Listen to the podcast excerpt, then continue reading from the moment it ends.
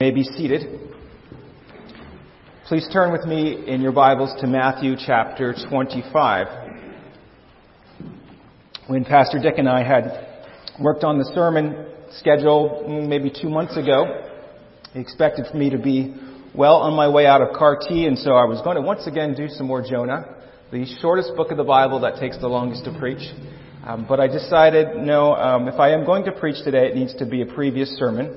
Perhaps some of you might recognize it. Probably not. It was preached two years ago when Tommy and Rachel were baptized, and it was the last sermon I preached before I was deployed. And I pray it will still speak to us today, and we'll have a little bit different things to say at the end.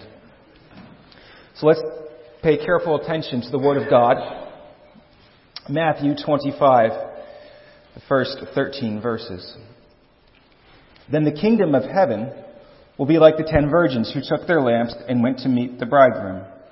Five of them were foolish, and five were wise. For when the foolish took their lamps, they took no oil with them, but the wise took flasks of oil with their lamps. As the bridegroom was delayed, they all became drowsy and slept. But at midnight there was a cry, Here is the bridegroom! Come out to meet him! Then all the virgins rose and trimmed their lamps. And the foolish said to the wise, Give us some of your oil, for our lamps are going out. But the wise answered, saying, Since there will not be enough for us and for you, go rather to the dealers and buy for yourselves. And while they were going to buy, the bridegroom came, and those who were ready went in with him to the marriage feast, and the door was shut. Afterward, the other virgins came also, saying, Lord, open to us. But he answered, Truly I say to you, I do not know you. Watch therefore, for you know neither the day nor the hour. This is God's Word. Early on in our marriage, Elizabeth and I went with her family to her cousin's wedding. And the ceremony was a decent drive away, about 90 minutes, and so we left two hours to give us Christian time. But we drove in a caravan, and let's just say one member of the caravan was extremely slow. And then there was construction. It was eating into our time. And as I'm driving, and I think I was in the front, I'm looking at that clock and saying, that 30 extra minutes isn't looking so good right now. And, and we're taking these crazy turns to try to find a faster way, and all the while the clock is ticking down. And it becomes clear that we're not going to make it. And I'm stressed now doubly because I'm driving, but I'm driving only mostly dressed. It was half an hour out. We had plenty of time. I, you know, didn't have my tie on. My shoes needed to be, uh, the shoes got to shine, so I kept them in the box. And so, well, we pull up 10 minutes late. And it's one of those small weddings.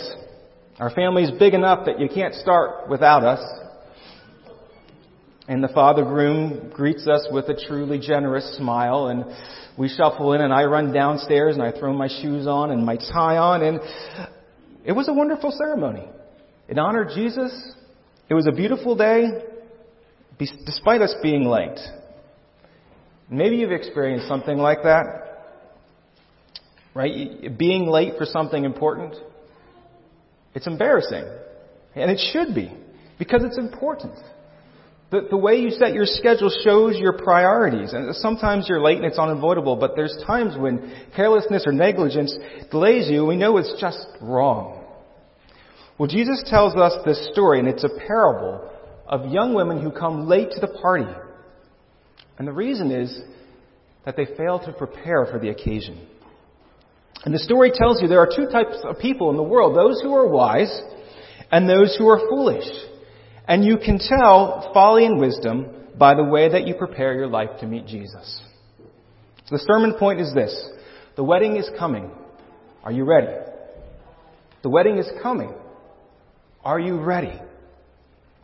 Well, first of all, let's look at the parable. What is a parable? It's, it's a bit of alternate reality that forces you to think about life differently. A parable takes everyday elements of life, eh, but then Jesus uses them to tell a story. And, and with a parable, you can bend reality to make a specific point. They're, they're like jokes in a bit where you sometimes you get caught up by surprise, and that's what helps you remember the story. Forces you to look at life from a different angle. Well, let's explore this parable that Jesus tells, and I'll fill in some of the details. The story is about a wedding celebration with all of the excitement. Now, I think everyone still today loves weddings. They're special events. But back then, it was really big. Lots of feasting. Could go on for a whole week. It often involved the whole village. Back then, people hardly ate meat. So this was a big deal. And there's this bridegroom. Now, most likely the bridegroom here is that he's going to meet his bride. And she would have lived at her parents' house. He would have lived at his parents' house. He would have built on an addition. And when he was ready, he would have gone to his house to stay there until the evening and then escort him now back to the new addition of the family home. And all along the way, they would have been, they would have been met and then escorted by the wedding party. And this would have included the young unmarried women, which Jesus calls the ten virgins. Now I'm going to call them bridesmaids. Um, it's not exactly what we mean by a bridesmaid today, but, but it makes much more sense to us. Back then, almost anyone who was unmarried was by definition a virgin. And so these young women would have been friends of the bride, and they would have taken part of the procession. And each one of them had a lamp. Now we don't know what kind of lamp it was, but what we do know, the important thing is that it runs on oil. And very important, these were considered part of the wedding uniform. It's the wedding uniform having the lamp. So if you didn't have a lamp, when you, the procession was coming along and you tried to join, you would have been considered a wedding crasher. So imagine all the people alongside the route waiting to join the wedding party as the groom is over with his bridegroom. And everyone's so excited they can't wait to see them and go back and begin, but the bridegroom delays. As it so happens, it's something to do maybe with the bride's parents. Um, in some cases, it was thought that they honor the daughter by delaying the groom Maybe instructing him how to treat her, maybe dragging out those last few minutes in their house. Well, in this story, the, the parents decided to greatly honor her daughter, their daughters, and detain the groom late until evening. And so all the people along the way are getting drowsy. The bridegroom, the, the virgins get drowsy, the bridesmaids. There's nothing wrong with them sleeping. It's a natural reaction. They're young girls. And their lamps go out. And then at some point, the bridegroom is sighted, and everyone springs to life. And Jesus tells this story in vivid color. A cry rang out. There's the bridegroom. Come out to meet him. And there's great excitement. The girls shake themselves from their drowsy slumber, and they're fixing their hair and, and smoothing their dresses, and they're relighting their lamps. But there's a problem.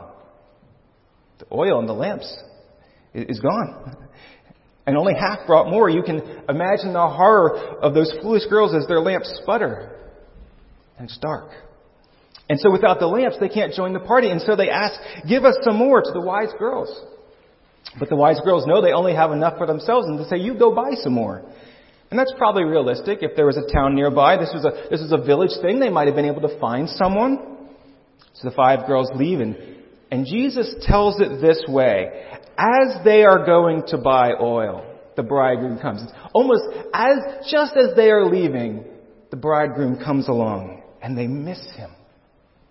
So the wise bridegrooms, they join the party, they enter into the feast, but when they reach the door of the house, the, the groom shuts it behind and the foolish bridesmaids are left out. The end. That's the parable. So what does it mean? Well, the kingdom of God, Jesus says this is like the kingdom of God. It has to do with God's rule here on earth, His kingly rule, especially in people who bow their knees and confess Christ. And, the bridegroom here represents Jesus. In the Old Testament, we said, God was portrayed as the tender husband of His people. And now Jesus talks to him about, himself about the bridegroom here and many times in His ministry. And the bridesmaids are His followers. The people are waiting for His return. And now on the outside, they look all the same. They have the same purpose, the same dress, the same torches. You can't tell them apart. By the way, isn't that the way how we look as a church today and the church throughout all the ages? We, we come to church, we sit and we worship, we do the same things as we give and we go out. If you grow up in the church, you've been baptized, you have the promise of God's grace in your life if you believe. That's the way that you and I are a lot like the bridesmaids. On the outside, we all look the same. We're here. We're waiting for Jesus. Well, this whole parable comes down to the question of the oil. So let's talk about that because it's, it's the tipping point uh, of the parable. This oil is what distinguishes the foolish bridesmaids from the wise. So what's so important about this oil? Well, you can be you need to be careful not to read into it. You could say the oil is grace, the oil is Holy Spirit. Um, you can't really share those things. Um, it's not really the point. Je- Jesus is talking here more about the attitude of preparation. So the way I see it, the oil is that this is not a commodity in their hand, it's the commitment of the heart. Right? It's not, it's not, just, not something physical that they had and the oil's now looking to the, the commitment of your heart, the preparation coming for Jesus. And this is where Jesus starts to bend the reality to make the point. The oil stood for the fact that the wise virgins were prepared. They knew that the bridegroom was coming. They knew that the wedding was going to be amazing. And so they acted like that. Now think about what it means to be prepared. And I admit here that when I think about preparation, I think about military, I think about you know, being ready for a battle. Jesus doesn't use that illustration. And in fact, I'm a little embarrassed that I didn't, I kind of missed this a little bit last time I preached. I love how Jesus uses the illustration of a young, most likely teenage girls getting ready to go to a massive wedding party. Isn't that great? Girls, I want you to think about the biggest party or event that you're going to have with your friends this year. I'm, I'm not going to get specific because I would lose whatever cool points I might still have. Okay, I don't know the details, but just think of something that would be big. Everyone's going to be there. Now, would you forget about this? You know, just kind of tuck in the back until it just jumps up and surprises you the day before? Or would you count down the days? Would you have everything planned out? Would you, what you're going to wear, the, the, all the details, the, the, food, the friends, the games, who you're going to hang out with? Would, you would want it to be perfect. And if you were a young girl and not old enough to drive, I bet you'd make sure mom or whoever else is going to take you would know so that you would not be late. You would be prepared. Let's, let's just broaden this out to the ladies because I think this is, this is a really helpful illustration. Um, Ladies, let's just imagine you were invited to a very formal wedding ceremony. Would you think about what you're going to wear? Or, or would you just, you know, wear whatever you, you clean around the house and probably wouldn't be caught dead in that. Those are the, those are the types of things that dreams are made of, right? You, you, you, you're preparing. You're, you're, you're getting ready. And, and Jesus says, look, if that is the type of, of preparation that you should have for, for me coming. If, and, and if that's the case, you'll have your whole person. You will be locked in as focused and as obsessed as a young girl getting ready for the party of her life. Jesus says that preparation shows your priorities. And how you prepare for the bridegroom determines how he will receive you. And in this, in this parable, Jesus says, if you prepare to meet him, then he welcomes you into the wedding bliss. We've, we've, we've talked about the, the wedding ceremony, the, the new heavens, the new earth. But he also says not all will experience this joy of the wedding. There's a warning here. The foolish bridesmaids are shut out. Now, this may have been reality. If they had gone and got their lamp, their oil, they, they may have been let in. But, but Jesus is making the point to show the utter tragedy of their lives. When their oil ran out, it became plain that they weren't prepared. They looked the part on the outside, but their lives showed otherwise. And when they realized, they scrambled to make up, but it was too late.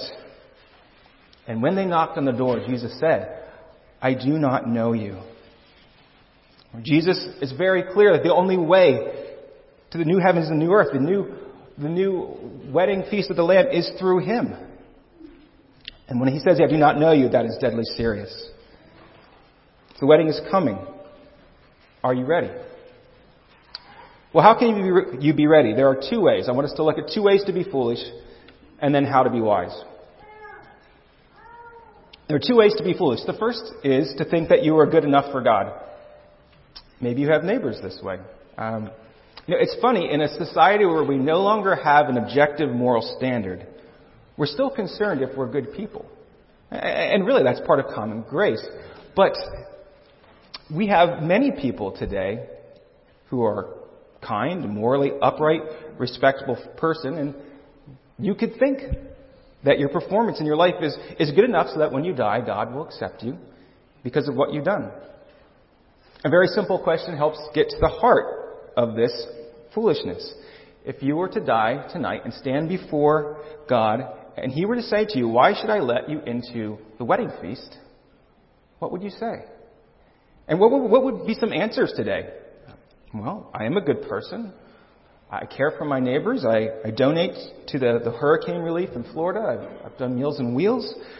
Maybe compare yourself. I, I haven't killed anyone. I'm certainly not Hitler or Bin Laden. Right? Well, is that you today? If, if that's you, and you're answering this question standing before God, I plead with you to answer, to, to examine your heart. You say, What do you mean I'm foolish? I've, I've done all these good things. The Bible says you can be very smart and very accomplished and look very good and still be tragically unprepared. You think about those answers. I'm a good person. I care for my neighbors. I do this, I do that. What's the, what's the fatal word there? It's I. If your eternal preparation begins with you, then you're lost. The whole story is God as the husband coming to seek his bride. You can't save yourself. You need another. And so there is no hope if you are good enough for, for God. You will find yourself at the end tragically unprepared. But then there's belief without change or belief without evidence. You, you believe that Jesus is God, but your life hasn't shown much change. Maybe you've grown up in the church and you know all the stories. You, you, you know, you, you've been through all the curriculum, your, your parents read you all the books, you've been baptized, your parents have the certificate. Maybe you even stood on this platform and you confessed your faith. You can talk churchy talk, you can put on a good face, you can fool other people and maybe even yourself, but if you're honest, Jesus doesn't excite you. And there's no change that you can see from knowing Him. You, you come to church either because you have to, or, or maybe you're comfortable here, or, or, or because of your friends. Some of those are good things, but they're missing the point. To use the language of the parable, if you want to go to the wedding, it's, it's for the food and not for the bridegroom. So I want to speak to the kids and the young people. Does Jesus make a difference in your life? If someone were to shadow you for a week and, and, and they were just to see how you lived, would they be able to see, hey, I, I can tell that you're a Christian because you live differently? Kids, does that sound like you at all? That, you know, your, your life is, is locked in to serving Jesus. It's certainly not perfect. You need grace. You may have doubts. But what it does mean is that you've, you love Jesus, you've received His grace, and you want to grow up in Him. Have you made your parents' faith your own, kids? It's a question only each one of you can answer. Now, to everyone, if you call yourself a Christian, but there is no evidence of it, please realize that we're in a dangerous place. That you're living a foolish life. And that you're unprepared to meet Jesus. Don't miss Jesus' warning about the bridesmaids. They all look the same. They, accept, they expected to be accepted. And yet, at the end, Jesus said, The door is shut. I do not know you. The wedding is coming. Are you ready? Well, if that's what's to be foolish, what does it mean to be wise? Well, there is an invitation. How do I live wisely? How do I prepare? Well, clearly, you have to claim Jesus as Lord first. I love the fact that once again, he refers to himself as the bridegroom. If you've grown up, you just know this picture and you go on. But this is so important. Right? God in the Old Testament was the husband to his people, and now Jesus is saying, everyone who is connected to me is coming to the final feast. I am bringing the final joy. It's no accident that Jesus used this picture of a feast or a big party. Right? There's something special and good about a party.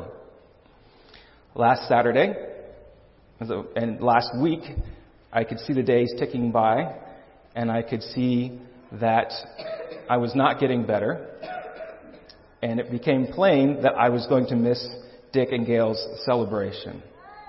And when that happened, I was extremely disappointed. Right? Not just because I knew there was going to be some good food, but because I was missing the people. I was, I was missing the joy that we were all sharing together. There was, there was something special. It's a one-time event that you can't get back that I knew that I would not be part of. Miss the joy of the gathering. That's what's special about a party.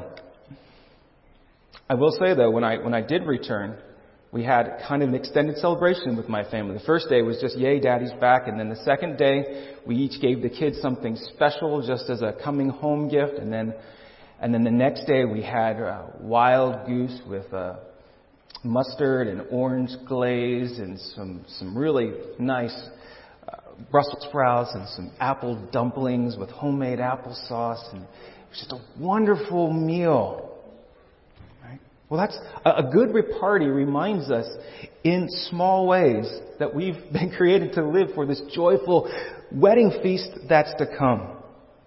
And when Jesus says, the wedding feast is coming, He's, he's planned it for you and me because we are part of His people and He can give us no better gift than Himself to look forward to, to soak in the glory and the love of the groom and to look at Him and hear Him say to us, I know you and I love you.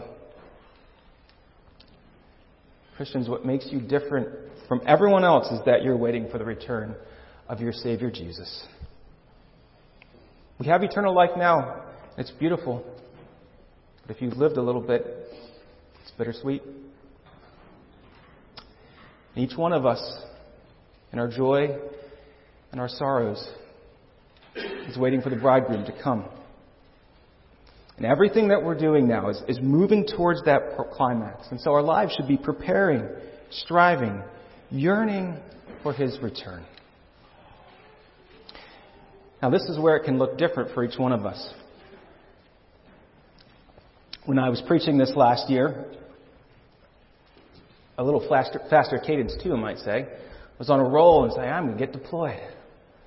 This is, this is where God has put me as a pastor, as a chaplain, you're sending me out as a missionary.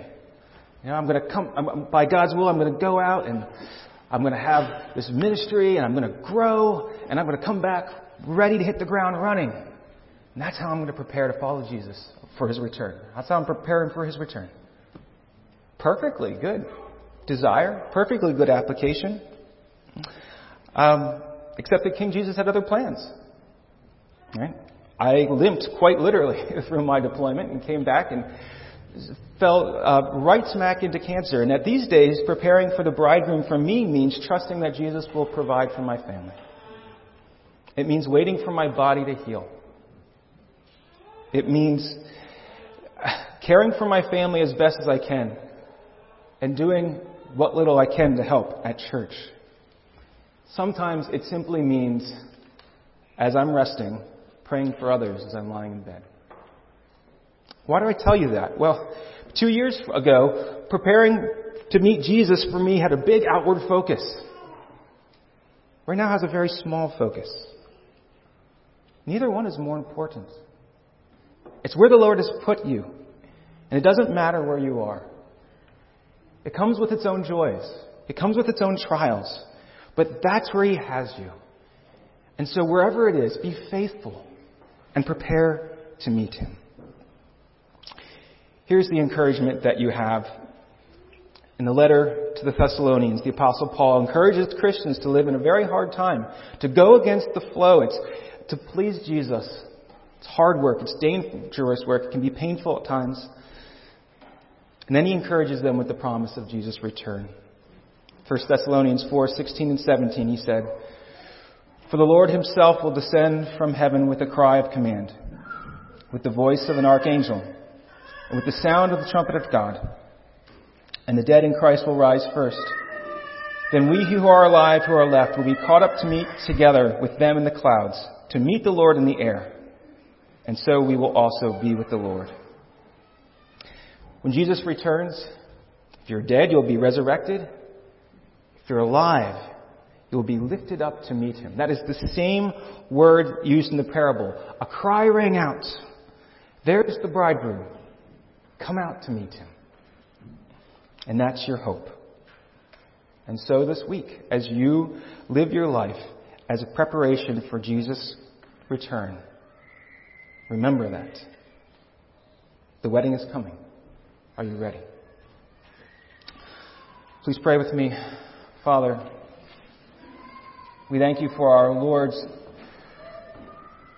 Words, whether they are straight teaching or parables which catch our attention, which cut into our everyday lives, which grab us back and wrap us back in your, your kingdom focus, Lord. We ask that this week our lives would be one of joyful anticipation as much as any young girl would be ready to see a party. And so we pray this all in Jesus' name. Amen.